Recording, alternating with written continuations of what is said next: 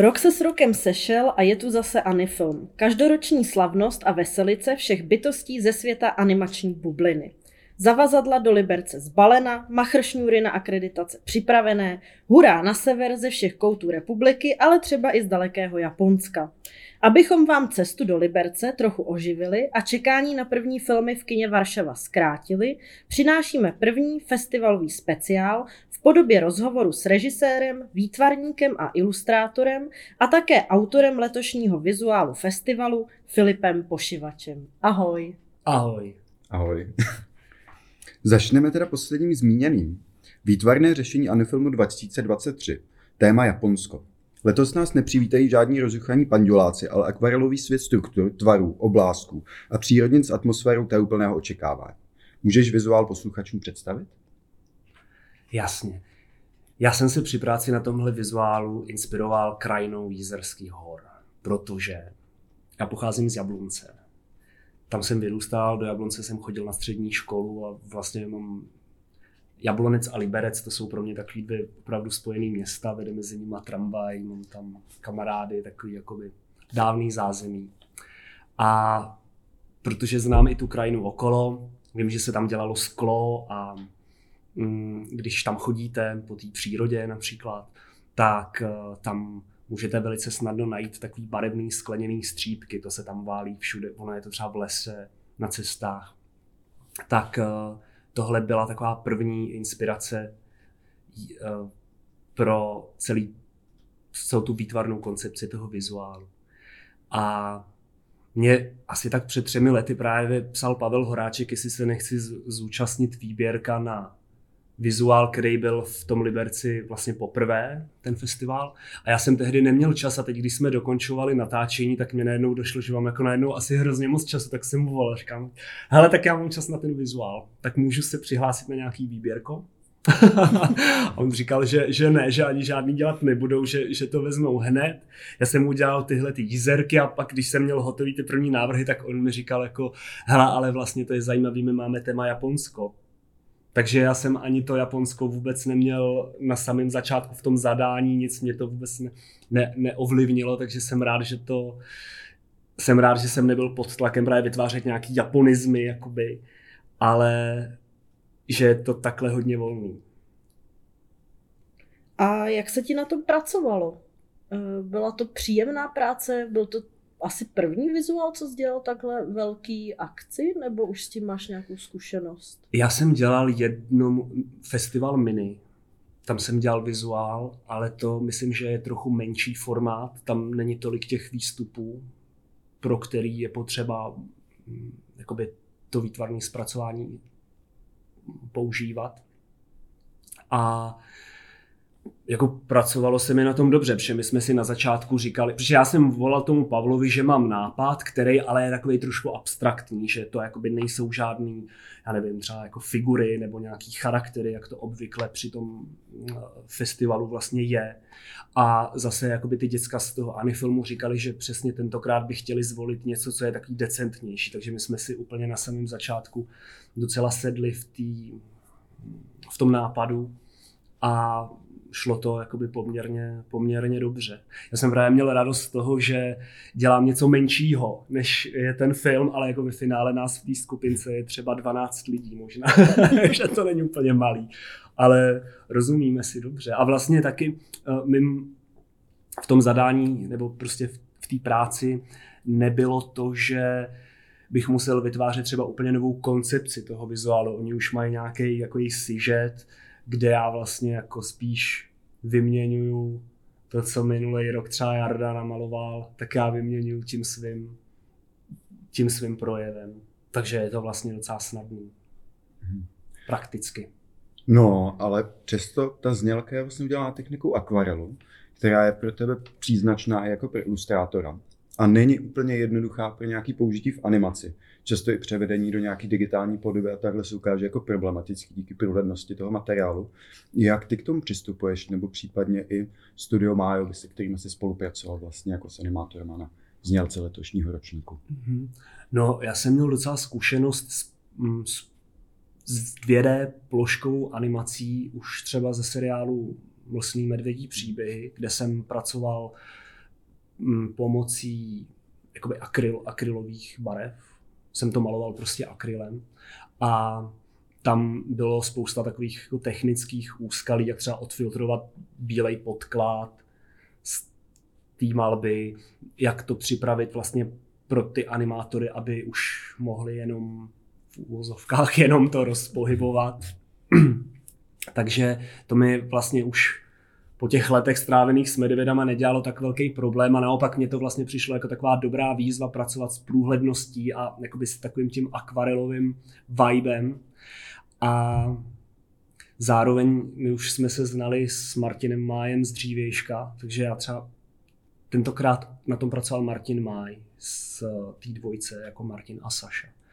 No a my, protože už jsme se znali, já jsem věděl, že on je jako velice talentovaný animátor a má opravdu smysl pro takové citlivosti, tak myslím, že taky nám to šlo docela dobře.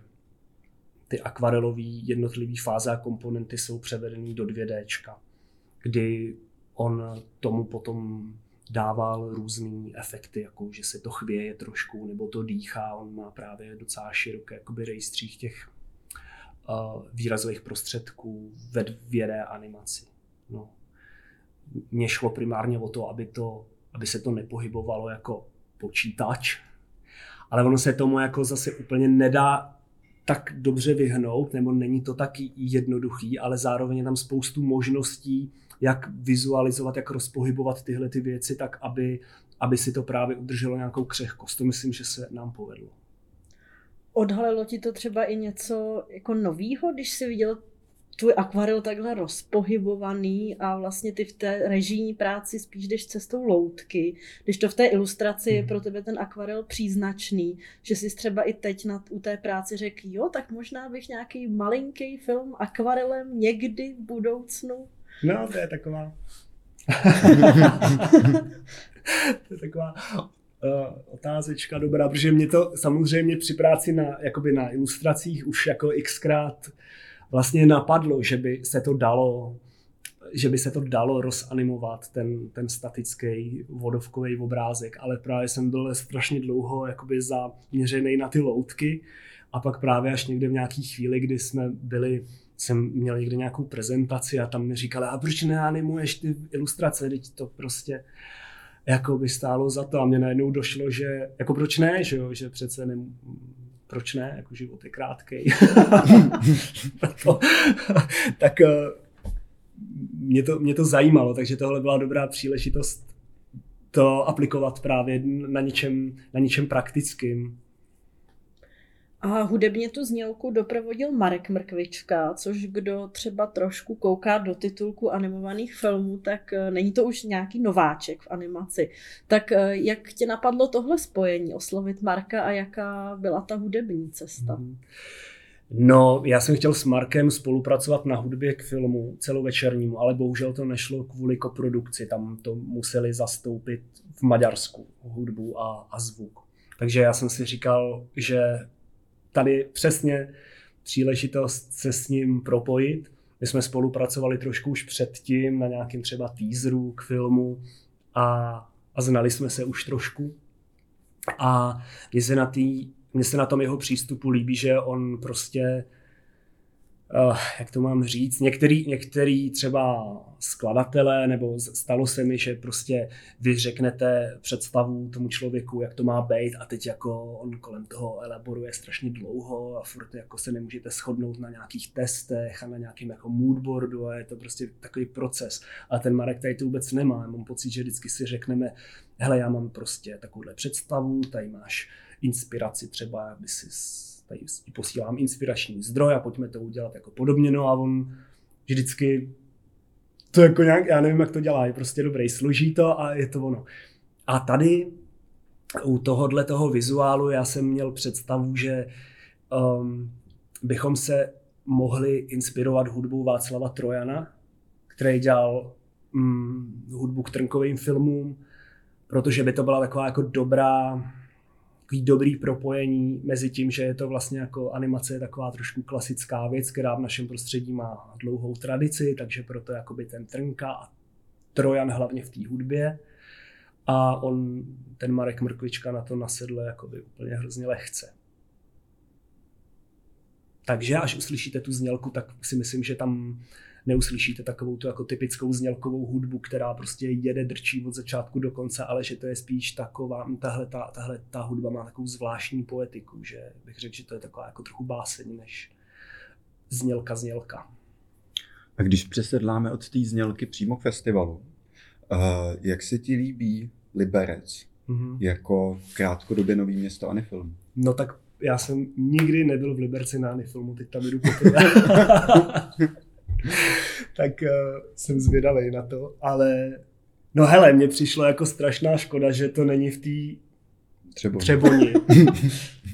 Která se mi líbila právě proto, že to tam je takový maličký a prostě znáte to všichni, to znáte dobře, jako že tam ta komunita funguje prostě strašně pěkně, ale zase ten Liberec určitě jako nabízí spoustu nových možností, jakoby toho setkávání a i toho vyžití a já právě jsem chtěl dělat ten vizuál k tomu právě kvůli tomu Liberci, že mám k tomu místu vlastně jakoby vztah a přišlo mi to zajímavý se toho účastnit.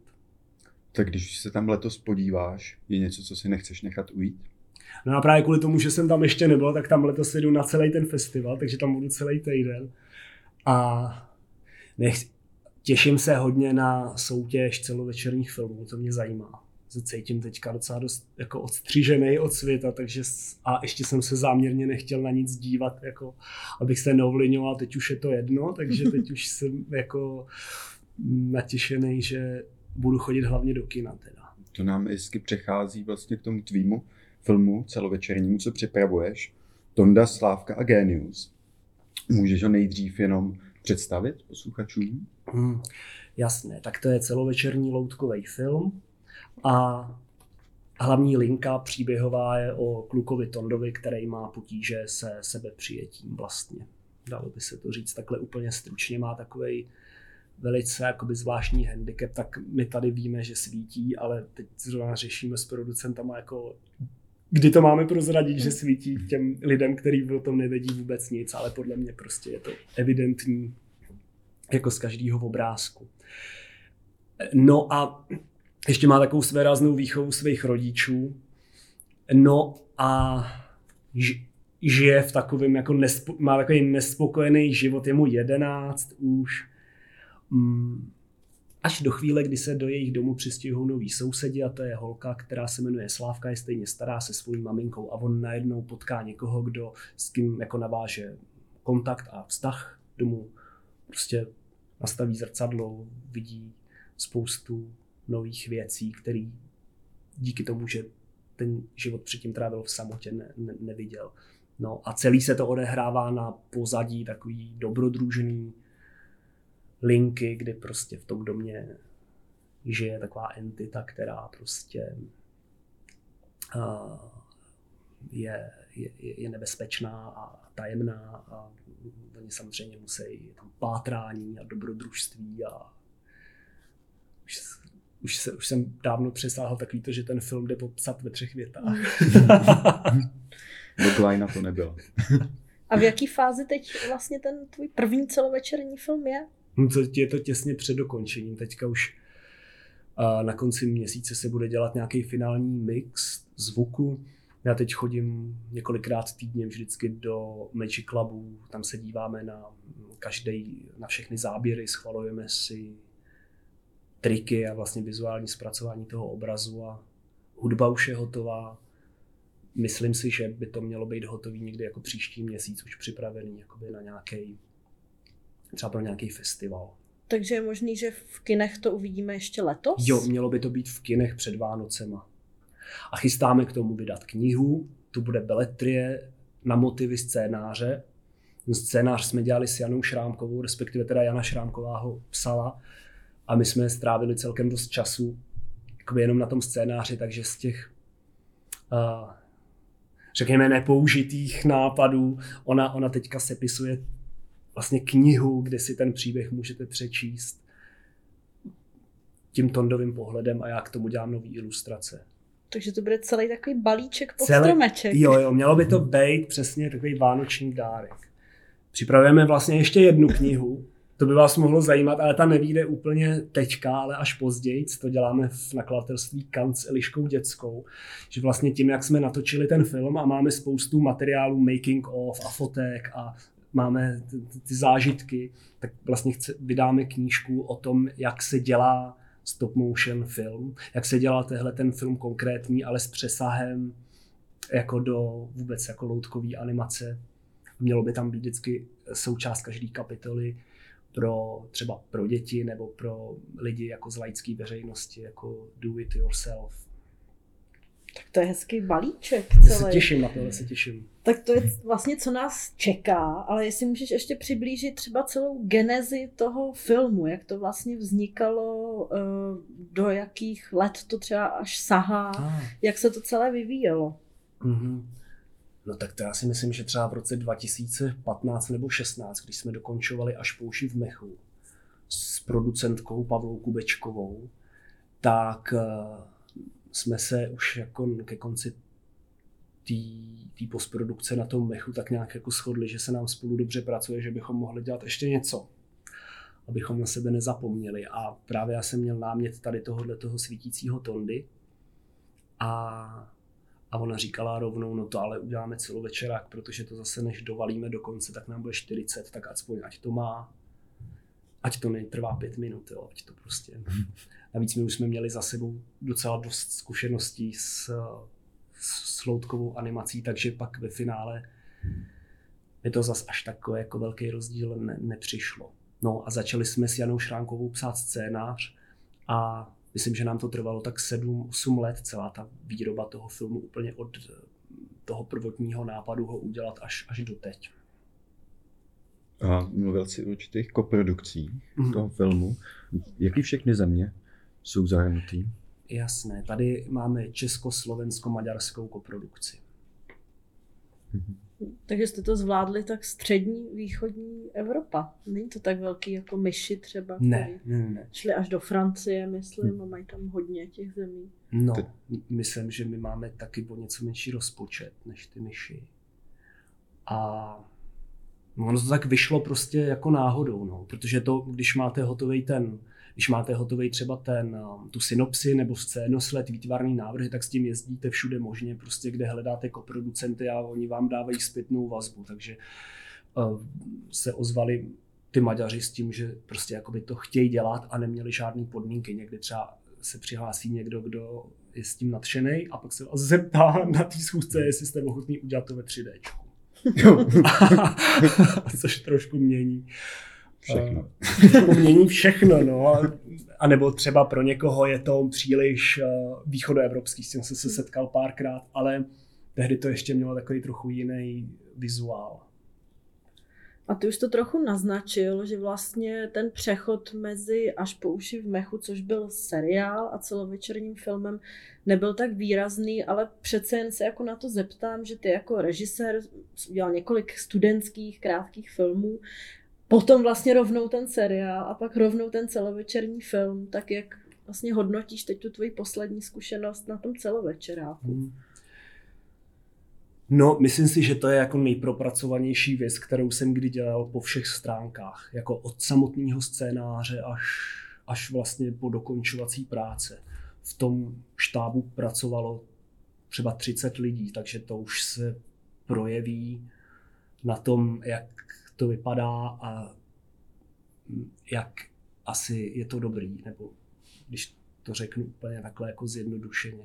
Když jsme dělali Až po uši v mechu, tak to jsme byli třeba 4 lidi na to, jako já, Bára, Palecká, pak jeden člověk v dílně a kameraman. Všechno jsme dělali sami, bylo takový hodně na koleni. Mě to bavilo právě teda strašně, mám pocit, že jsem tam si zakusil všechny ty složky výrobní. A tady to už bylo prostě mnohem větší, že bylo tam x lidí, na který já si můžu spolehnout, že tam spolupracujou a že mají na starosti taky určitou část toho filmu. Ten film se vlastně převzal studia po těch myších, které jsme tady zmínili. Jaké to pro tebe bylo vlastně natáčet na tomhletom místě krátký film Barandovské ateliéry, ta historie, ke který ty se nějak i vztahuješ, není to, že úplně děláš nějakou tlustou čáru mezi tvojí tvorbou a kontinuitou československé animace, tak je, co to v tobě vzbudilo? No, bylo to zvláštní, já jsem si nikdy nepředstavoval, že bych tam mohl pracovat na tom místě ještě jako na nějaký svojí vlastní věci.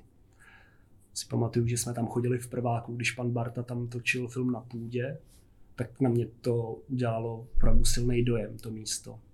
Protože tehdy bylo zabydlený, že bylo tam spousta lidí, bylo tam jako aktivní studio.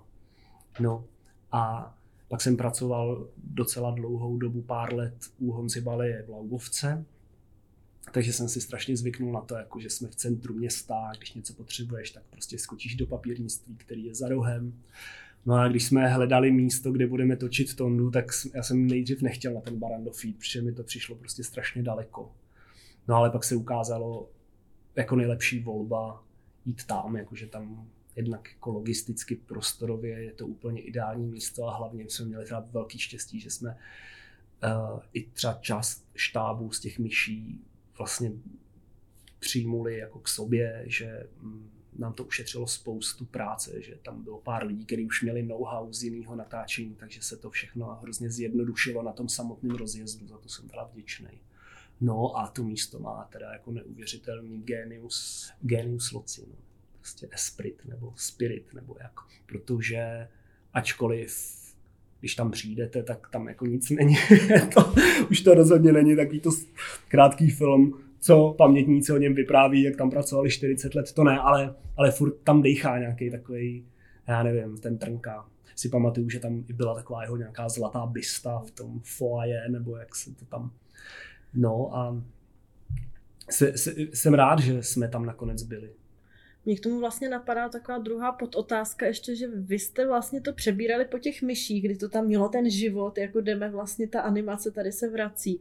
Ale teď zase naopak po vás vlastně se to celý vyklidilo a nenavázala tam ty další animace. No to je hrozný. To byl zase vlastně špatný pocit naopak proti tomu vstupu asi, viď? My když jsme se tam prostřídávali, tak si pamatuju, že jsem se o tom bavil s Denisou Grimovou. Vlastně na téma toho, jak když by se ty filmy točily v nějaký kontinuitě, tak prostě ty lidi, kteří u toho filmu pracují, mají prostě hrozně velký, mají prostě naučený všechny možný postupy, mají ty zkušenosti a prostě přesně vědí, jak to udělat, aby to nikde nedrhlo. Je strašně na prd, že u nás vždycky, když se začne něco dělat, tak úplně všichni vlastně začínají úplně od nuly a musí na ty věci přijít. Mě mrzí, že tu nemáme třeba nějaký jako velký studio, který by vyvíjelo ty filmy furt. Jako, tak samozřejmě jsme malá země, malý trh, blabla.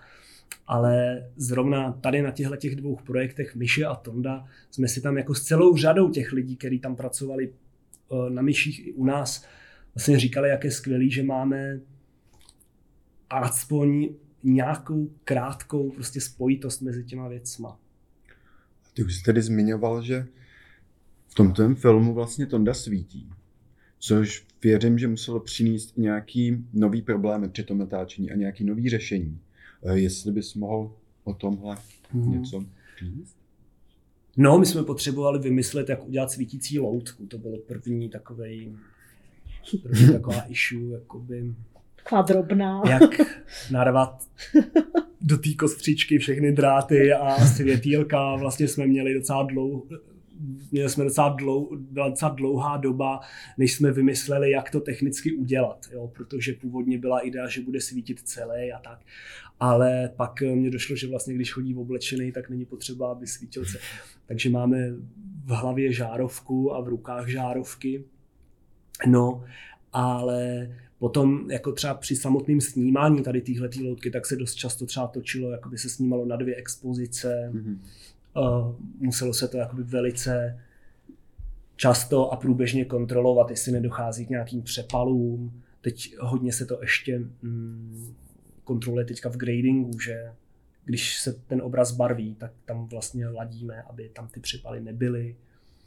Ale my jsme tam měli strašně šikovný ty kluky, ty kamera asistenty, ty kluky, kteří se starali o to technické zázemí na placu, a díky nim to šlo jakoby vlastně docela dobře. Byl tam takový Honza Dráždil, který měl na starosti ty žárovky v té loutce, pak tam byla Verča Kouřilová, nevím, jestli ji znáte, to je prostě holka, která pracuje jako modelářka u filmu, ona dělá od vlásenkářských prací až prostě po nějaký masky, jako úplně všecko. Takže díky nim se povedlo udělat to vlastně hrozně jednoduše. Trošku přeháním jako slovo jednoduchost, ale že to fungovalo. Já ještě se vrátím k té genezi trochu, nedá mi to, kdy vím, že vlastně ten Tonda byl už tvůj právě námět na škole, kdy vznikl takový ploškový film o Tondovi, který svítil. Jestli ještě si dokážeš vzpomenout, co byl ten první impuls tady toho nápadu, udělám film o klukovi, co svítí, protože předpokládám, že se to hodně vyvinulo a i to koresponduje třeba s dnešní jako dobou, co to má jako těm dětem předat, kde předpokládám, že tak dalece si tenkrát u toho kratičkého filmu nepřemýšlel. Tak jestli si vzpomeneš na to úplně prvotní. Jo, to bylo, myslím, ve třeťáku, když Patrice Ortiz Martinez tam vedla ateliér a ona nám tehdy dala, myslím, že všem prostě zadání, že máme udělat film krátkej podle vlastního scénáře. Tam šlo o to jako vyzkoušet si napsat scénář a zrealizovat to, abychom si prostě vyzkoušeli ten proces, jak to je třeba těžký. No a já jsem tehdy vymyslel kluka jenom se svítícíma vlasama, protože ta první inspirace byl můj brácha, který je Zrzek. A on dneska už samozřejmě je dospělý a je úplně v pohodě, ale pamatuju si, on je mladší než já. A pamatuju si právě, když chodil třeba na základku na první stupeň, že se mu ostatní děti smály kvůli tomu, že má prostě, že je Zrzek, zkrátka. No a vím, že ho to trápilo, že on si třeba přebarvil ty vlasy na černo, jako na druhém stupni na základce, což podle mě je docela brzo, jako, nebo že to řešil. No, takže tohle byla původní úplně inspirace. No a samozřejmě v animovaném filmu, ale můžete dělat cokoliv, dovolit si cokoliv, takže z chlapce jako se svítícími vlasy můžete udělat svítící postavu úplně celou. A já mám rád tyhle ty symboly, jako když je třeba, já nevím, znám knihu, kde hlavní postava je holka, která je skleněná a vy můžete vidět všechno, co si myslí v její hlavě, jako baví tyhle ty motivy, tyhle ty náměty. Já myslím, že Umprum bys měla ty. Dobře. Když jsme teda se dotkli té Umprum, tak mi nedá nezmínit, že vlastně ty jsi se tady potkal jako vedoucím také s Honzou Balejem. Jak on ovlivnil to tvé budoucí směřování? No myslím, že dost, protože on byl strašně příjemný člověk v prvním plánu, protože nevím, jestli to bylo tím, že mě vlastně už jako na začátku vlastně jako toho mýho studování, jak to nazvat na útrumce, vlastně ten zájem o ty loutky se u mě objevil docela brzo, takže možná to bylo i dílem, že on jako byl rád, že někomu se líbí to jeho řemeslo, tak byl hodně vstřícnej ke mně, jako podpůrnej takovej.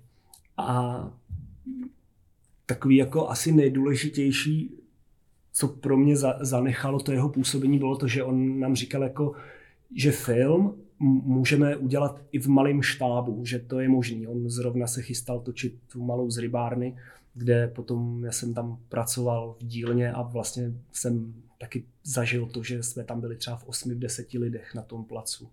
A to mi přišlo tehdy hodně inspirující, protože že člověk má představu, že to je prostě strašně, že to musí být hrozně velký, musí tam být hrozně lidí, stát to hodně peněz, ale on byl takovej, k tomu přistupoval tak střízlivě, že nám říkal, jako musíte si najít někoho k sobě, komu věříte, o kom si myslíte, že je opravdu šikovnej a pak to jde s nás, což si myslím, že je pravda. Tak a pro mě tehdy to byla taková takový impuls, taková inspirace, že jsem si říkal, že OK, tak když to takhle jde, tak to je jedině dobře, tak já taky chci zkusit. A tuhle práci vlastně v nějakým menším týmu, respektive v týmu práci na filmu, ty kombinuješ s tou ilustrátorskou prací, která dokáže být asi o dost samotářštější. Podobně to mají teda většinou animátoři, že je to často hodně samotářská práce. Jak ti vyhovuje přepínání z těch dvou poloh a doplňuje mu se?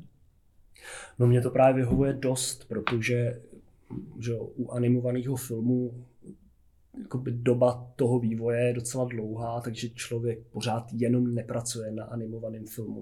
Že jako scénář nejde psát každý den, to prostě musíte si dělat odstup a pak mezi těma jednotlivýma fázemi taky je nějaký jakoby čas a prodlevy. A já potřebuju furt něco dělat, že já jsem vždycky se cítil hlavně jako výtvarník, tak pro mě práce třeba na ilustracích, když sedím u stolu a kreslím, je fakt taková důležitá, vlastně hrozně příjemná a praktická změna, kdy se můžu jako trošku uklidnit, koncentrovat se na jednu věc, což u toho filmu moc není, že jo? Tam prostě furt řešíte toho víc naraz. Takže já jsem jako fakt rád, že mám možnost dělat obě dvě ty věci. A za tu dobu vlastně jsem se už docela dobře naučil se přepnout. Ale potřebuju si to vždycky naplánovat. Teď už poslední roky si to potřebuju naplánovat dost předem, jakože nemůžu dělat to a to. Musí to vždycky jedna skončit, druhá začít. Nejde to míchat prostě, moc že ne. Režíruješ a odpoledne kreslíš. Moc a... ne, to pak ne, jako nevím, možná byste to poznali, ale to pak je na těch věcech vidět, že prostě tomu nemůžete dát 100% koncentraci. Zmínil jsi, že se cítíš být hlavně výtvarníkem a právě tady ta výtvarnická práce na animovaném filmu tě pojí třeba s režisérkou Kateřinou Karhánkovou. Jak tuhle roli výtvarníka u filmu třeba dnes vnímáš? No, to je pro mě zase taky taková jako dobrá zkušenost z toho pohledu, že já jako výtvarník pro Káču Karhánkovou nebo i Sašu Majovou, tak jsem tam jako člen toho týmu, člen toho štábu, taková jednotka, která musí naplnit jejich představu a vizi, jak to má vypadat. Což samozřejmě jako někdy obsahuje takový trochu jako třecí, že oni vám to můžou prostě xkrát vrátit, vy něco uděláte, teď oni to vidějí, teprve pak si uvědomějí, aha, my to potřebujeme ještě předělat, jakoby ten proces znám z druhé strany, že díky tomu já třeba, když zase jako režisér potřebuju od někoho, kdo naplňuje moji představu, něco předělávat a jakoby ho buzeruju, tak jsem se jako dobře vědom toho, jaký to je pro toho člověka, jaký to bylo pro mě. Myslím, že to je jako hrozně důležitý. Myslím, že to člověka učí taky pokoře, prostě k tomu jako právě k té týmové práci, aby úplně opustil nějaký svoje ego a představu prostě, protože ten režisér ví dobře, co dělá a já mám jakoby to... mám povinnost naplnit jeho představu. Nevím, jestli jsem odpověděl úplně dobře, jestli to dává smysl. Jo, určitě. Jo. Mm-hmm. Protože ona, třeba ta Káťa Karhánková, že když jsme dělali Medvědy nebo Nový druh, tak tam prostě vždycky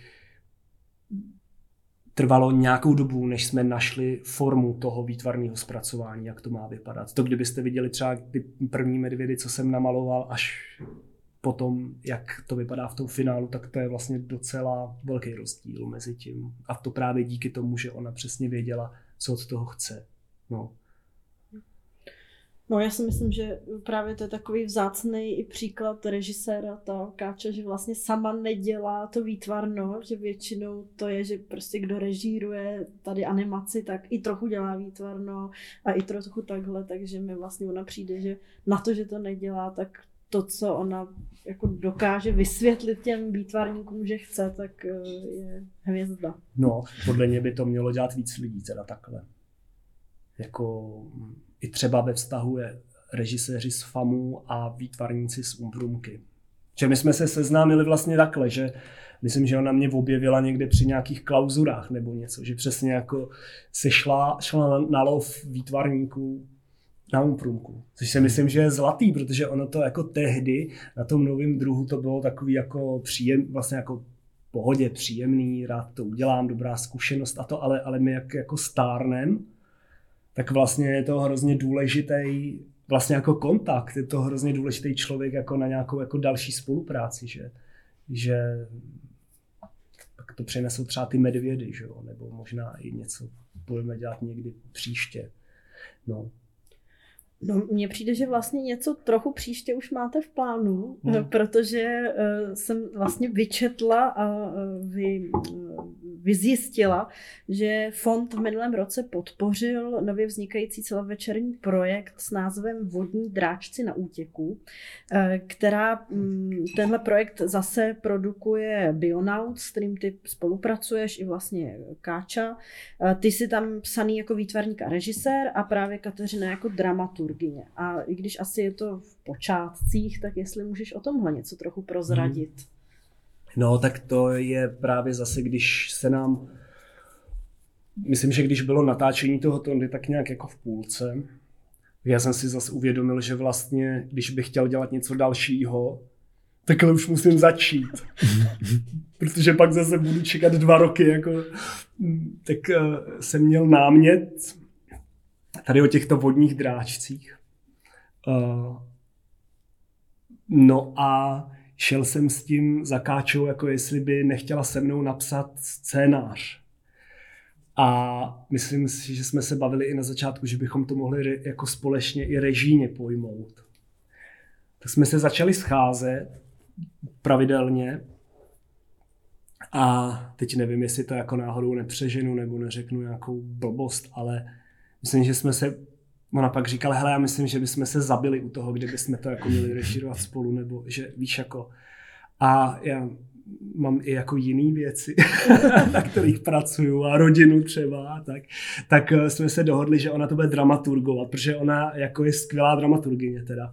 Má takovej opravdu cit pro ty věci a zároveň je jako tak analyticky ona pracuje, že pak ty věci ukazuje nějakým dětem a dělá s nima workshopy právě kvůli té zpětné vazbě.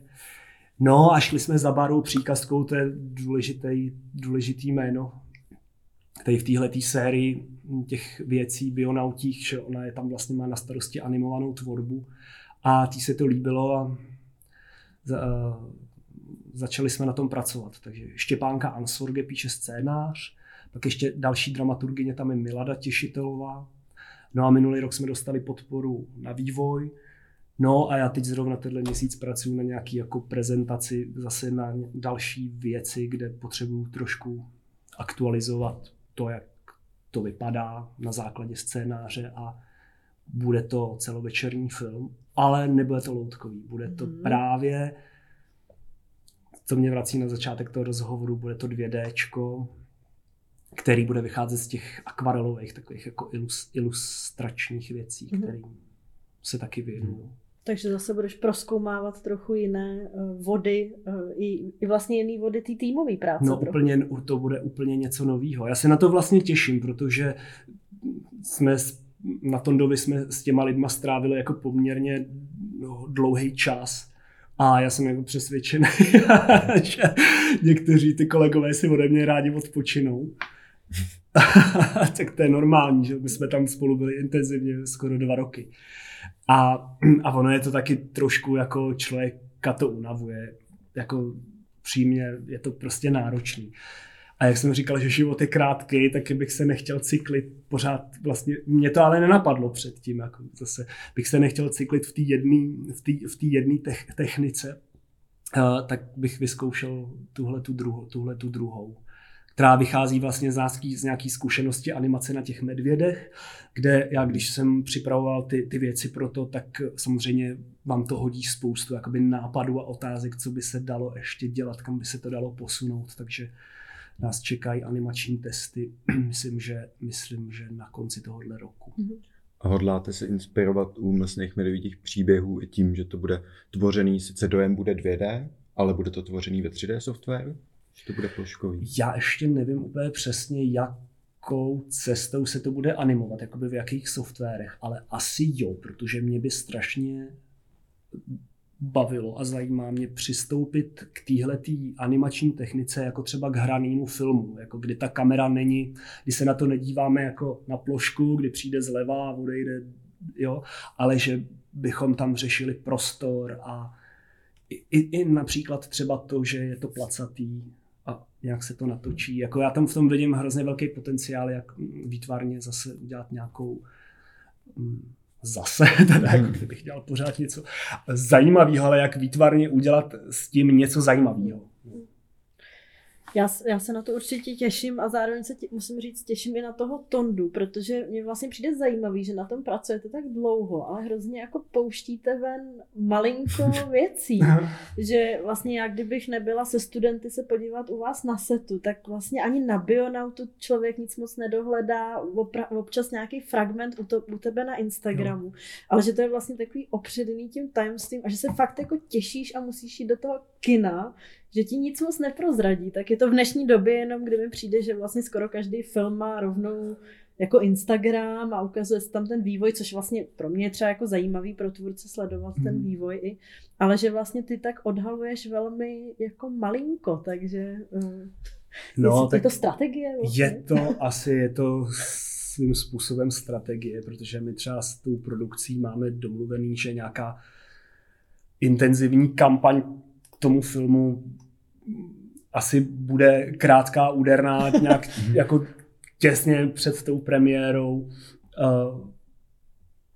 Zároveň já se trochu jako ostých, prostě já jsem taky na ten film zvědavý. Já si myslím, že je dobrý, nebo věřím tomu, jo, ale prostě dokud, já to furt vidím v nějakém polotovaru, takže dokud to není úplně hotové, já si tím nejsem 100% jistý, tak právě toho ukazuju tak málo.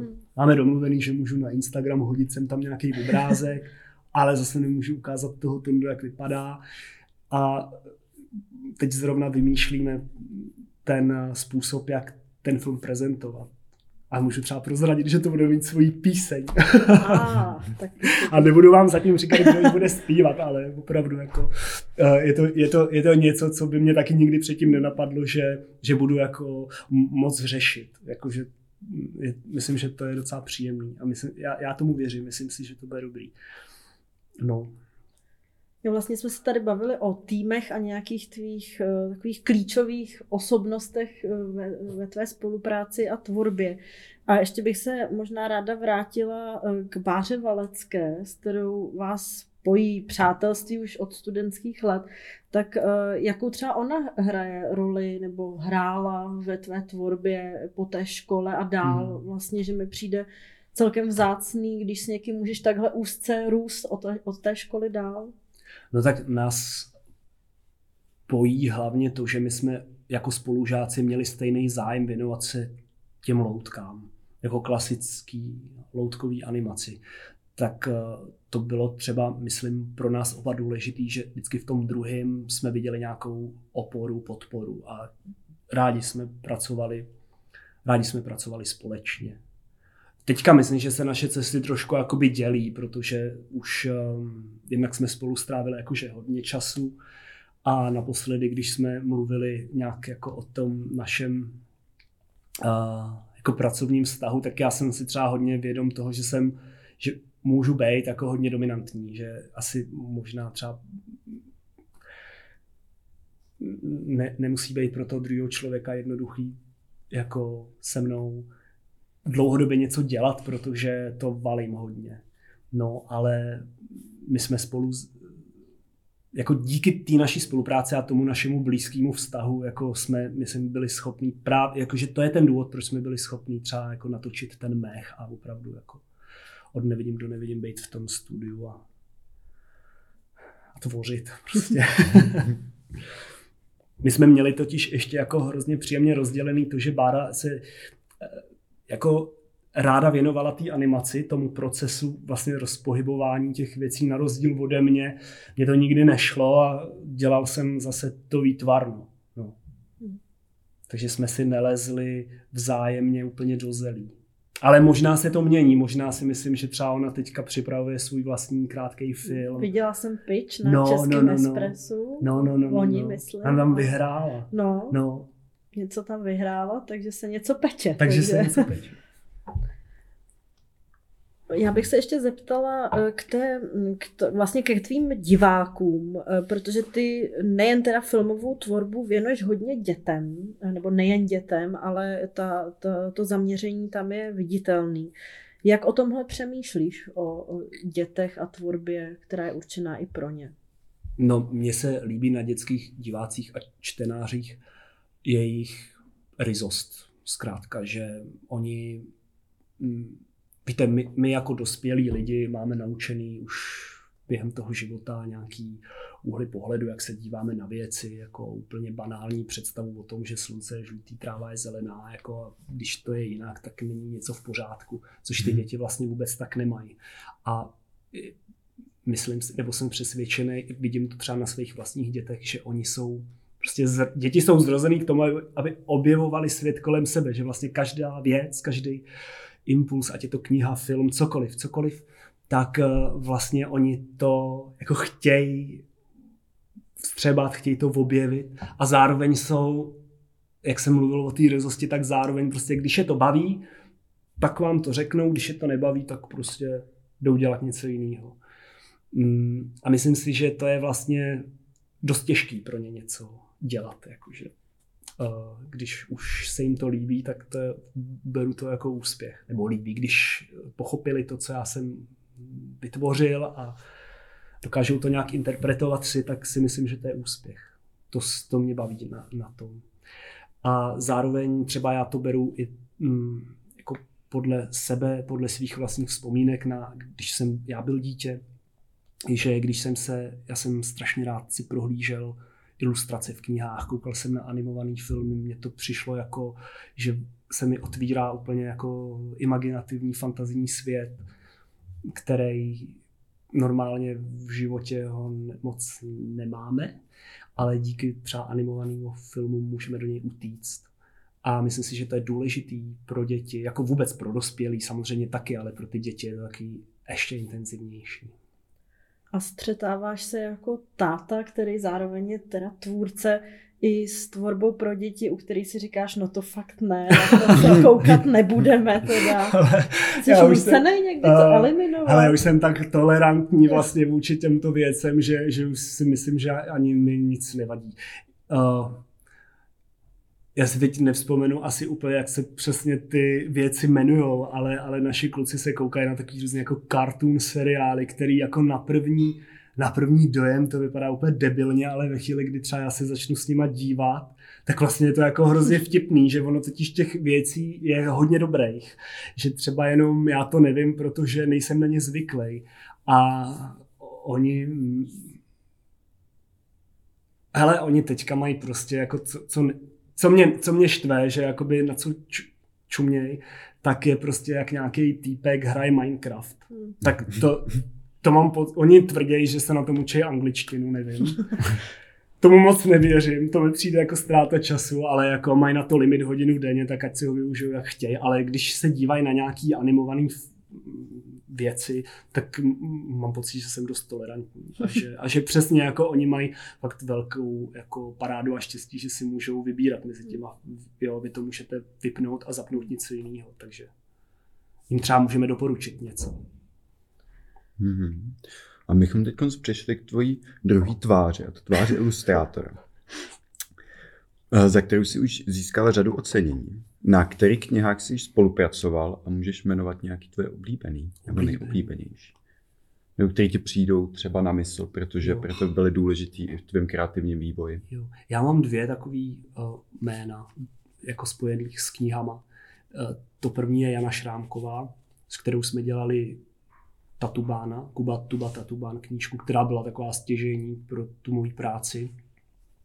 A s Janou na téhletý knize jsme se seznámili, pak jsme psali i scénář k filmu a teď dáváme dohromady tu knihu k tomu filmu a mě na ní se právě vždycky líbilo to, jak je empatická třeba ve smyslu, jak pracuje s těma postavama. A mám pocit, že jsem se toho od ní jako mohl hodně naučit. A druhá je Jana Čeňková, to je redaktorka, která se zabývá dětskou literaturou českou a má poměrně podle mě dobrý instinkt na to, který text, který mu ilustrátorovi jakoby nabídne. Ona spolupracuje s různými nakladatelstvími. No a ona mi takhle třeba Sládka mi jako otevřela vlastně, že já jsem znal Křišťálovou studánku a nic víc a najednou se mi naskytla příležitost ilustrovat celý výbor poezie Sládkovi pro děti nebo třeba Milenu Lukešovou. Tak s Janou Čeňkou spolupracuju moc rád. Mám vždycky pocit, že to je záruka jako taky jako fakt dobrý konstelace těch jednotlivých věcí, které v té knize jsou. A ty v ilustraci už máš poměrně taky zavedený rukopis. Je to, myslím, když tu knížku vidím, tak si troufám říct, že poznám, že jsi to dělal ty. Kdy je proto typický právě ten akvarel, který jsme zmiňovali, ale i koláž, ta barevnost, někdy práce s tím akrylem a ruční práce především. Zaujalo mě, že si dokonce začal teď dělat i právě workshopy, vlastně takový soukromý hodiny, kde vlastně ty lidi, kteří se přihlásí, vedeš hodně tou tvojí technikou, tak jaký je koncept toho, co bys jim rád předal a jak o tom přemýšlíš? No tak k první části té otázky vlastně, že ta ruční práce a kombinace těch různých technik podle mě vychází dost právě z té zkušenosti na animovaném filmu, kde vlastně pořád přicházím do kontaktu s různýma médiama, kterými přijdou zajímavý a vlastně přijde fajn je aplikovat i v těch knihách. A ta druhá věc ohledně těch workshopů, tak to se prostě stalo tak, že já jsem občas takhle mi třeba někdo napíše na Instagram, jako, že se mě třeba zeptá, jestli můžu třeba prozradit, jak jsem to udělal. A já mám pocit, jako, že si není potřeba jako střežit nějaký know-how, prostě jak jsem vyšmirgloval na tom obrázku, prostě ty rejhy. A ono pak se vlastně jeden čas mi to přišlo, že se na to ptalo jako poměrně dost lidí a tím, jak mi zase jako skončilo to natáčení, já měl jako pocit, že mám spoustu volného času a že můžu dělat vlastně úplně cokoliv, tak jsem zorganizoval takové, jako jsem si říkal, tak jo, a nějaká paní se ptala, jestli bych neudělal workshop. A já jsem řekl, tak jo, klidně. A nakonec byly 4, myslím, nebo 3, 4 asi. A oni tam chodějí lidi třeba, co jsou i klidně profesionální ilustrátoři, anebo tam jsou třeba lidi, kteří studovali nějakou jako výtvarnou disciplínu, ale dlouho se jí nevěnovali, anebo studenti ilustrace třeba, ze Sutnárky například tam byli. No a mně přišlo, ne úplně vždycky, ne úplně u všech, ale znám to právě taky, jako když se bojíš, když prostě třeba jdeš dělat něco novýho a máš ostych, pořád nemůžeš přijít na to, jak to uchopit a člověk má furt takový jako strach, takže pak dělám tu věc, která je hrozně dlouho jako taková uprděná a nefunguje to dobře. A já jsem vlastně pak zjistil, a já jsem ještě se taky strašně dlouho zajímal, jako jestli je to dost dobrý, jestli je to dost hezký, co na to řeknou prostě třeba jako opravdoví ilustrátoři, protože já jsem nestudoval ilustraci, že jo, tady ten komplex, to už jsem taky někdy říkal. Až jsem vlastně přišel na to, že to je úplně, že mi to může být úplně, že mě to může být úplně šumák, hlavně aby mě to bavilo a těm ostatním to může být taky úplně jedno, prostě nelíbí se ti to, tak si to nekoukej. A o tomhle ty workshopy vlastně jako jsou, že to je taková trošku terapie, že si tam... Pro tebe i pro ně. Pro mě i pro ty účastníky. No, že si jako tam zkoušíme takové věci, že ono je to dost často hrozně akční, že třeba jako rozlejete nějakou barvu, pak to vysušíte horkovzdušnou pistolí, pak to můžete i zapálit jako tou pistolí, že je to prostě takový jako proces, který jde dělat jako s lehkostí, že si myslím, že ty workshopy jsou hodně o taky, jak najít nějakou lehkost a abyste to dělali rádi. Ty jsi zmínil právě, že hodně lidí si to svoje know-how rádo drží u sebe a vlastně bojí se šířit nebo nechtějí šířit ty svoje vlastní techniky, což si myslím, že je dost pravda především o nějakých starších generacích nebo tak, ale minimálně tady na při tom podcastu se hodně setkáváme s tím, že lidi vlastně chtějí sdílet ty věci. Je větší touha potom něco takového předat. Jak ty svoje techniky objevil a inspiroval nebo předal ti někdo nějaký vědomosti? No tak mě taky třeba některé věci někdo řekl. Jo, že i v té práci třeba na animovaném filmu, u té ilustrace to ani ne, to jsem spíš tak jako sám si ty věci zjistil. Ale je to pravda, já si myslím, že spíš jako starší generace má tady ten jako, že nevykoukej mi to, prostě. Neprozradím. Jako. Ale ty mladší děcka to tak nemají. Myslím si, že to hlavně vůbec není potřeba, akor tady u nás, kdy se všichni znají, takže je to úplně zbytečný. Hlavně mi přijde, že tu věc stejně jako má člověk v hlavě. Jako to, jak to udělá, to, jakou barvu si na to použije, nebo jaký prostředek, tak to si myslím, že je úplně v pohodě si sdílet. Právě kvůli tomu, že třeba u toho animovaného filmu se nepracuje v nějaký kontinuitě, jo? Jakože my si to rádi mezi sebou. Třeba s Kristýnou Dovkovou jsme si jeden čas jako fakt volali, jako hele, kdo ti dělal tady tyhle ty paruky, prostě, hele, jak jsi udělala, že to mluví a samo se to hejbe, ty pusinky, že jak jsi to udělala, jak? A ona mi to řekla, já jsem jí to taky řekl, je to vlastně strašně příjemný. A stejně ty filmy budou úplně jiný. Ty filmy jsou úplně jiný, no. A ty ilustraci, kdo tě inspiroval? No, já jsem měl vlastně docela dlouho hledal nějaký, jak jsi říkala, že poznáš, co dělám na těch věcech. Tak teď si připadám tak troufale. Ale já právě jsem rád, jakože to je kompliment, protože já si třeba nejsem tím úplně jistý, jestli to je pozvat, mám pocit, že to je pro každý hrozně jiný.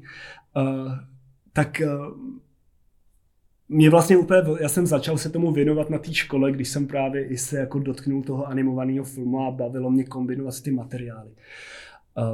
Ale kdo mě inspiroval? Tak já mám rád Jiřího Trnku, to se tak ví. To jsem totiž taky někdy říkal, možná tobě taky zrovna. Možná, tak smířeně už. A co, tak ho mám rád. Jako jo, no, protože pro mě je třeba Jiří Trnka takovej, jako když se jdeš dívat na obrazy třeba italský renesance, takové fakt jako top mezi ilustracema. Jakože můžeme si k tomu říct svoje, prostě je to temný, blablabla, pro děti to je strašidelný, klidně, jako whatever. To je, ale nějaký takovej ten nádech, který ty obrázky má, ten přesah právě v těch atmosférách, to je pro mě jako takovej fakt klenot. Ale potom mám rád třeba Beatrici Almanu, ilustrátorku, to je taková původem Italka, žije ve Francii a to je, ona pracuje taky hodně s kolážema a s různýma, pracuje ručně, vlastně nepoužívá počítač. To si myslím, že a je teda strašně, a nevím, jestli ji znáte, ale ona jako... Já podle jména nevím. Teď nedávno tady vyšlo první její jako kniha tady v Čechách. Jmenuje se to Ani za nic, myslím, je to takovým netopírovi, co nechce chodit do školky. A ona si ty knihy píše sama i si je sama ilustruje. A to je, má strašně krásný ty věci. Taky mají takový jakoby veliký přesah, že to nejsou jenom namalovaný obrázky, ale je v tom hrozný život. Tak to je moje oblíbená. A pak mám rád třeba Mirko Hanák.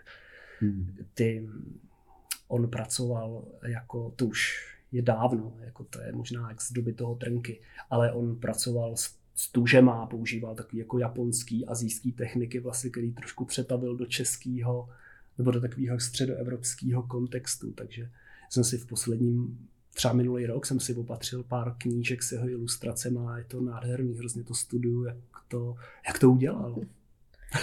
A je nějaký ilustrátor, kterýho bys chtěl vidět rozpohybovanýho v animovaném filmu? No to je těžká otázka, protože jako většinou, když se mi líbí nějaký ilustrace, tak se mi právě líbí to, jak oni jsou životní, ačkoliv jsou jenom statický. A máš někoho i třeba v současné české ilustraci, kdo tě jako baví na té scéně? Že... Mě baví třeba práce Patrika Ančáka. On dělá ty věci, myslím, že je dělá hodně digitálně, ale i kombinuje, že to jako je takový vystřihovaný papíry, možná to znáte. Alfabeta třeba. Ale kniha, která od něj se mi teda hodně líbí a která má třeba úspěch velký u nás doma, tak je Atlas strašidel a duchů, co vyšlo v Albatrosu. A na něm se mi líbí jeho jako smysl pro humor a hravost vlastně. Líbí se mi to, jako, že on vlastně dokáže vyvažovat to, že ta ilustrace zároveň je jako hodně alternativní, ale zároveň prostě dokáže být populární. A jak tohle máš s českou animací? Tady sleduješ, co se děje na scéně u nás, případně máš nějaký tvůrce nebo filmy, které tě třeba oslovily v poslední době? No popravdě já jsem se snažil teďka dlouho se na nic nedívat, aby mě to neovlivňovalo. Já mám jako vlastně oblíbený takový třeba věci, které už jsou starý. No. Jak jsem zmiňoval toho Trnku, tak já mám fakt jako třeba Sen noci svatojánský je pro mě takový jako fakt krásný film, na který se dávám dívám, ačkoliv je teda hrozně dlouhý, už není pro lidi z dnešní doby, ale právě se na ně dívám jako na obraz. Mám rád, když ty filmy jsou třeba zrestaurovaný digitálně a můžete se na ně podívat do kina, tak to mě baví. Ze současné tvorby to si musím teďka všechno nakoukat na tom Anifilmu. A máš nějaký obecně názor k tomu, že přesně se tady skloňoval a skloňuje takový ten zlatý věk české animace i loutkové animace, který vlastně skončil s tou privatizací toho kraťasu. Tak jestli máš nějaký názor na tu animaci vlastně dneska tady, protože se toho, myslím, děje poměrně hodně. Ať už studentských projektů, nebo i těch velkých, které samozřejmě trvají po té škole, ale menších, krátkých filmů, celovečerních, jestli vlastně taky vlastně, myslím, stojíš v tom, kdy ta animace byla taková zakrnělá, nic se moc nedělo a teď se toho děje vlastně poměrně hodně. Tak jestli tohle nějak reflektuješ? No já jsem jako občas přemýšlel, jestli to třeba není dílem i náhody. A potom třeba, když jsme o tom mluvili s nějakýma jako kolegama mýho věku, tak jsme se shodli párkrát i na tom, že když jsme chodili do školy a měli jsme takový ty starší pedagogy, tak oni nám právě vyprávěli o tom, jak to bylo dřív. A cítili jsme z nich, nebo já jsem z nich cítil takovou jako vlastně, že to zklamání, že oni vlastně to, co bylo jejich mládí, to, co zažili, to, co byl ten jejich produktivní věk, tak prostě skončilo a oni najednou jako už prostě nemohli se tomu věnovat. Jako změnila se doba, já si to vůbec neumím představit, že bych to řešil, jako musel to být hodně náročný. Ale oni nám, prostě setkával jsem se s takovým jako postojem, že no ale chceš dělat jako svůj film, to na to zapomeň, to prostě to už nejde, že? To už prostě nejde. Ale mně to tehdy přišlo jako takový, jako jak nejde, prostě to je blbost, to prostě to... Nevím, proč by to nešlo, že jo? A pak když jsem třeba potkal producentku, která je stejně stará jako já, člověk, který má úplně stejné představy o tom, jak ty věci dělat, tak najednou se jako hodně pěkně ukázalo, že to jde, že vlastně vůbec to je jedno. A mám pocit, že takhle to má možná jakoby většina těch současných tvůrců, že už jako vůbec nejsou zatíženy tím, jak to bylo předtím, protože tu dobu nezažili, jakoby nemají po čem si stýskat a hlavně jako když vám furt někdo opakuje, že to jako nejde, tak to jako není konstruktivní. Myslím si, že oni se k tomu staví jako konstruktivně a prostě je to jejich tvorba, je to součást jejich života nějaký představy o tom, jak tu práci dělat.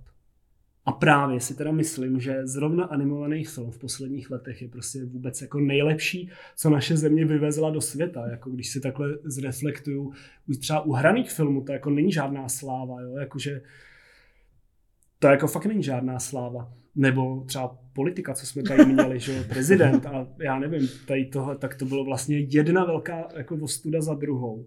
A když měla, nevím, jestli to je tím, že jsem v té bublině tak uzavřený, ale když měla naše země nějaký jako opravdu fakt úspěch, tak to bylo v oblasti animovaného filmu na nějakých jako zahraničních festivalech. Že? Od Nagana animace. No ale fakt. Ty vlastně v rámci toho animovaného filmu si se poměrně pevně našel v roli režiséra a výtvarníka. Nejsi animátor, sám často říkáš naprosto upřímně, že k tomu nemáš vlohy, což takových je víc, včetně mě třeba. A často nás poslouchají třeba převážně studující, kteří tu svou pozici v rámci filmu teprve hledají. Napadá ti ze zkušenosti nějaká rada třeba, jak najít v té bublině místo, kde se cítit dobře?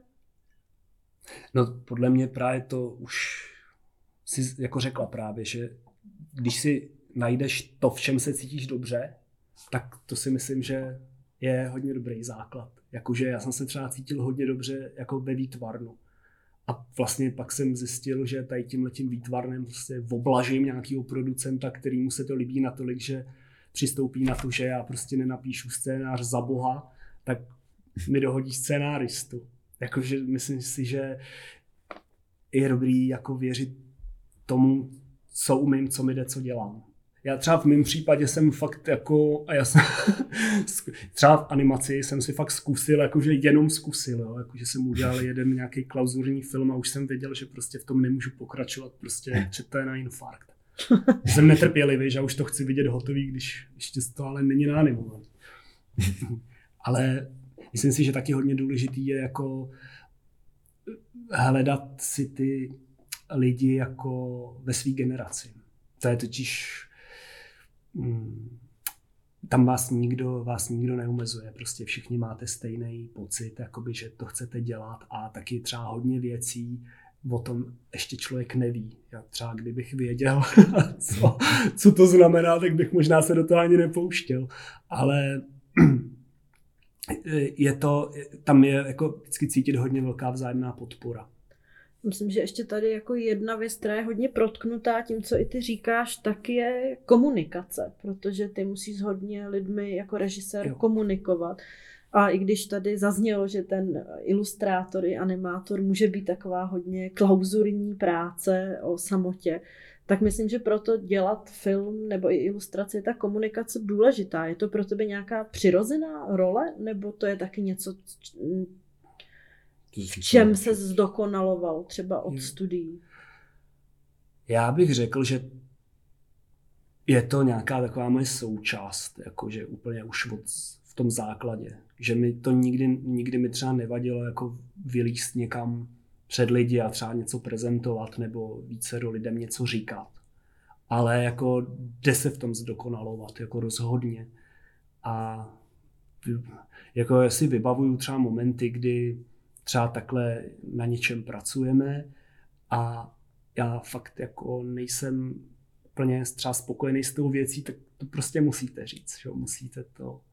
Musíte to říct. A já třeba vím, že to je jako náročná práce, takže já se snažím být na ty lidi třeba milej, primárně. Se jako zajímat třeba o to, jak se cejtějí, protože při tom natáčení, že oni tam tráví taky hromadu času a jsou tam prostě hrozně dlouho a i třeba někdy jdou trošku přes nějakou svou mez, jako třeba zrovna ty animátoři to nemají vůbec jednoduchý. Ale každý máme nějaký svůj příběh, že každý jdeme do té práce s nějakou náladou nebo se nám něco stalo. My jsme třeba animovali během covidu, takže to bylo úplně šílený, jako to bylo prostě furt něco. A mně přišlo hodně důležitý opravdu jako v základě se zajímat, jak se ty lidi mají, aby cítili, že mají jako podporu ode mě. A já pak na druhou stranu ale zase vím, že oni, když se cítí dobře, tak prostě odvedou tu práci taky dobře. Takže tím se to pak všechno je to snazší. Mě třeba ale jako vím, že mi dlouho dělalo a to třeba když si nás poslouchá někdo jako kdo je student ještě, a to je docela jako těžký, že třeba když jsem dělal něco, když jsme třeba spolupracovali s někým, kdo byl starší než já, že se mi stávalo, že ten starší kolega třeba vám dává trošku najevo, že nemáte tolik zkušeností. Tak to podle mě jenom je dobrý vědět, jako, že to on dělá to jako špatně. Víte co, jako, že se nemůžu nad nikoho povyšovat, že prostě když se spolu lidi baví s respektem, tak to jde líp, jako spíš jako nenechat se odradit, když člověk zažije nějakou takovouhle situaci. My se vždycky těch hostů ptáme ještě na nějaký know-how, co třeba právě rádi sdělí, na co si třeba přišli. A je to nějaký tip. Máš něco, co za ty roky praxe ses naučil a přijde ti to třeba úplně dneska jako základní, ale je to třeba tip pro někoho dalšího? Hele, pro mě asi takový jako nejdůležitější je si jako záměrně k sobě hledat prostě lidi, o kterých si myslím, že jsou prostě 1000krát lepší než já v tom, co dělají. Že prostě jsou mnohem chytřejší, protože to je, já pak mám pocit, že potřebuju se dostat na nějakou jejich úroveň a hrozně jakoby v sobě vyhypuju nějakou energii, jakože opravdu se snažím, že třeba, nevím, když jsme dělali s Janou Šrámkovou, tak to je prostě úplně neuvěřitelný, jak prostě si říkal furt, jak ona je chytrá. Nebo Pavla Kubečková, producentka, nebo Denisa Buranová, kameramanka, že prostě to bylo úplně jako nádherný, že podle mě je to jako hodně praktický, protože vy se od těch lidí toho jako spoustu můžete naučit. Ale jo, tohleto. Jakoby mít vedle sebe lidi, o kterých fakt jako, kterým věříte a o kterých se jako fakt jste jistý, že jsou úplně profesionální. Ještě jsem se chtěla chytit jenom toho, že ty vlastně mluvíš hodně o ženách v animaci. Vlastně mně přijde, že většina men, co zmiňuješ, jsou nějaké silné ženy. No. Jak ty vnímáš ženy v animaci nebo jejich postavení? No úplně, když jsem v tom praktickém provozu, tak já to beru úplně jako normálně, úplně jako součást té věci, kterou snad bych neměl ani kterou jakoby vlastně neřeším, kterou bych neměl vůbec vlastně ani brát na vědomí, protože to vlastně vůbec neposuzuju, jako jestli ten člověk je holka nebo kluk, jo. Ale třeba teďka tady, jak jsem zmínil ty tři holky, tak zrovna třeba se všema, prostě každá z nich, mě se s nima dobře, jakoby mnohem líp komunikuje mnohdy, než třeba s nějakým jakoby klukem. Já párkrát ale já jsem tomu nikdy nevěnoval pozornost, až třeba s odstupem času jsem vlastně zjistil, že někdy ta komunikace třeba jako s těma klukama. My jsme v tom filmu prostě všichni hrozně emocionální, máme všichni prostě ego šílený, jako to si pojďme říct. Je to jako, já jsem hrozně takovej, že mě snadno mě něco naštve, nebo prostě snadno se nechám rozhodit a prostě stalo se mi párkrát, že s těma klukama jakoby to byl takovej souboj jakoby těch našich ek a je to hrozně nepříjemný, vlastně je to hrozně nepříjemný, jakože to nemá být žádný koutí zápas jakoby na tom place, ale fakt jako spolupráce. A já se třeba jako snažím, jo, být nějak jako se reflektovat a třeba se mi to někdy nepovede, ale někdy jsem měl pocit, jakoby, že ta protistrana jako se vůbec nesnaží. A prostě s těma ženama já vnímám tu energii jakoby trošku jinak. Jakože zrovna úplně na konkrétních příkladech bych to mohl dávat třeba s tou Denisou Buranovou, kdy prostě my máme nějaký pohled na věc, které je prostě rozdílné, jak ta scéna má být postavená, jak ten záměr má být nasnímaný. A prostě vím, že s nějakým jakoby kameramanem by se mi stalo, že prostě bychom se o tom jako úplně mohli pohádat, ale ona řekne OK, tak pojďme to udělat, že já nasnímám prostě na telefon to, jak to chceš ty a jak to chci já, no, pak si vybereš, co si bude líbit víc. Jakože tam cítím třeba z těch žen mnohem větší jakoby diplomacii, nebo že to, já to nechci zobecňovat, jo, jde prostě, je to hrozně individuální, ale tady s těma holkama já jsem se cítil fakt jako v bezpečí, jakože cítil jsem podporu, cítil jsem respekt, jako vzájemný, ale v té naší komunikaci. Bylo to super, jako vlastně mě úplně štve, že se to tak musí řešit, protože podle mě to je úplně jako to je hrozný, jakože přece teď to na tohle se vůbec řešit nemá, to má být úplně normálně přirozená věc, že jo. No. To srekes. To je ale úplně, to je jako fakt strašně samostatný téma, hrozně těžký samozřejmě, no. Tak si přesuneme k tématu letošního Anifilmu. No. A tím je Japonsko. Vlastně blížíme se ke konci podcastu. Jak ty vnímáš japonskou animaci? Našel jsi v nějaký inspirační zdroje, možná i pro svoji ilustrátorskou práci, protože přesně akvarely je hodně spojeny, že, s japonskou kulturou. A máš tím pádem nějaký oblíbence, jak ilustrátorský, tak animátorský? No tak jako japonský výtvarný umění vlastně má u nás takovou, že strašně dávnou tu tradici, jakože tady na přelomu 19. a 20. století taky ty japonizmy, to se tady jako objevovalo a hrozně to ovlivnilo prostě třeba vůbec obor té ilustrace, že jo, pricing třeba nebo další. Takže obecně mám pocit, že je to tak prolnutý dohromady, jako úplně přirozeně. Co se týče toho filmu, tak pro mě se musím přiznat, že hodně těch japonských animovaných věcí je hodně podobná. Jakože jsou tam nějaký takový pro mě střípky, co mě zajímají, ale nemám úplně v tom dobrý přehled a možná to nedokážu jako úplně rozlišit. Mám třeba opravdu, samozřejmě jako asi pro všechny z nás, prostě Miyazaki je taková jako berná mince vlastně tady v našem nějakém prostoru. Ale třeba když jsme byli v Japonsku na festivalu filmovém, tak nás vzali do toho muzea, toho studia, takže jsem tam mohl vidět nějaký filmy, které třeba nikde nedávali, krátký jeho, jenom jsou tam. Kolem toho je prostě, na tom je nabalená celá taková jako mikrokultura. A třeba s dětma, který máme doma, tak jsme viděli snad jako všechny už dostupný Miyazakiho filmy. Teďka třeba, když připravuju nový film, tak to taky mám vlastně jako, taky mě to inspiruje.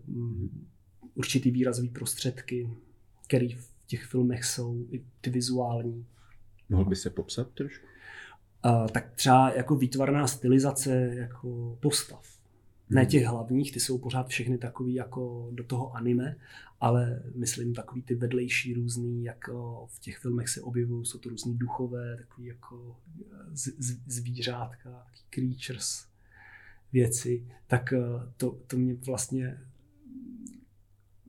hodně zajímá. Tehdy v tom muzeu tam byl takový obchod jako se suvenýrama a tam tyhle ty věci se prodávaly, prostě to je neuvěřitelný v tom Japonsku, prostě se prodávaly ty věci jako z papíru a ty jsi do toho fouknul, do toho jste foukli a z toho papíru se rozvinul jako uhláček nebo nějaká postavička prostě třeba z Cesty do fantazie. Úžasný, jako jak tam ještě v tom kontextu toho, jak oni pracují s tím papírem a vůbec mají smysl pro hezký věci.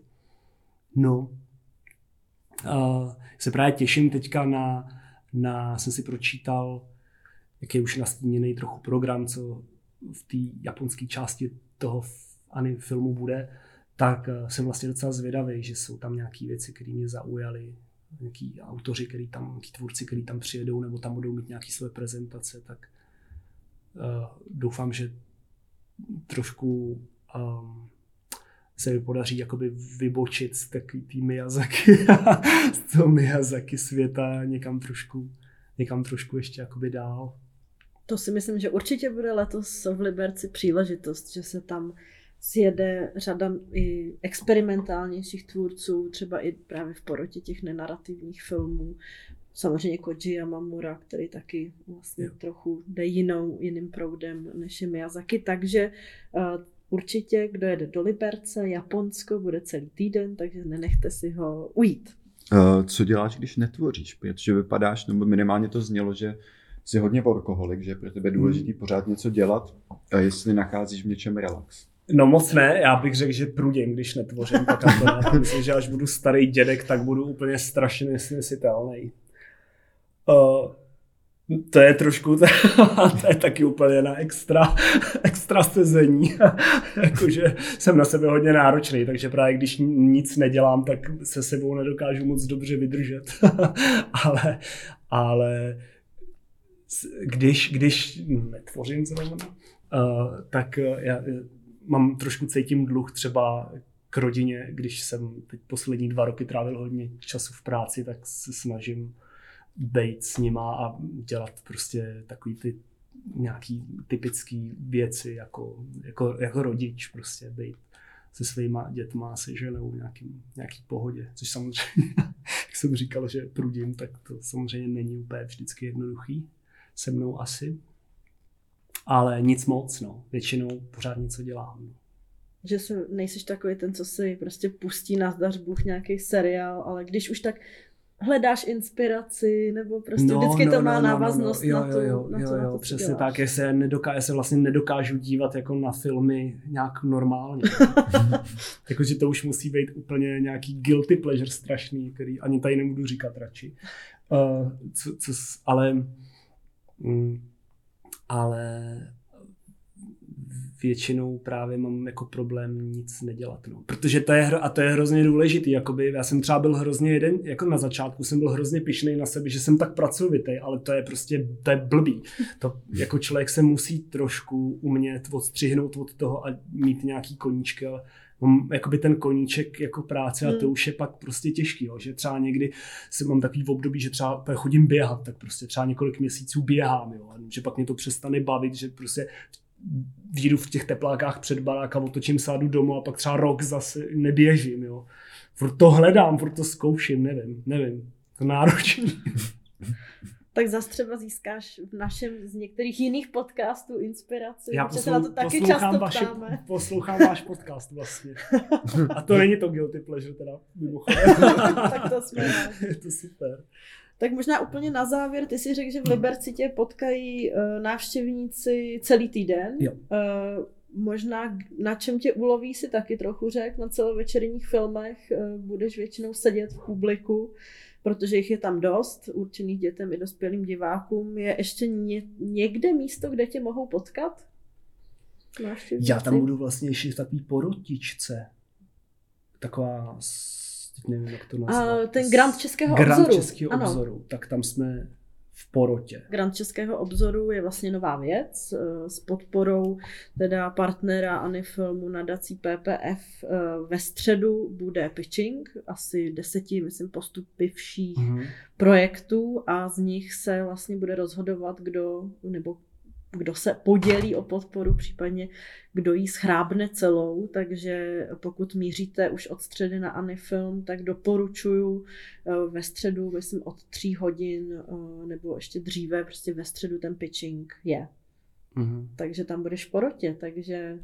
Z toho jsem teda docela nervózní, se musím přiznat, protože jsem pak zjistil vlastně podle seznamu těch projektů, který tam budou, že jsou vlastně všichni jako strašně dobří, že jsou to kolegové de facto, že jo, tam.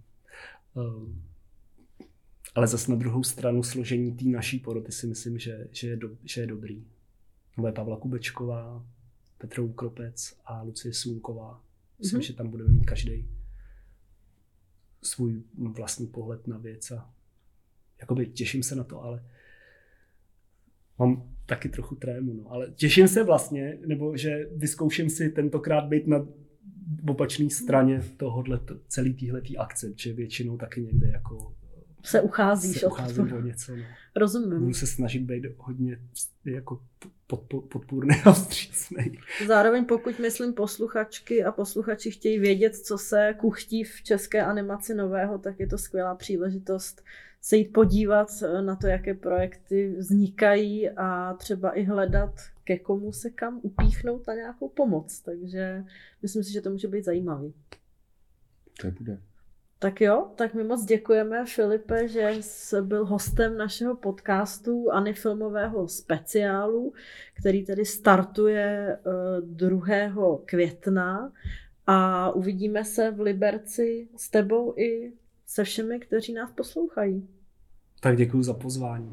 Díky, ahoj. Ahoj.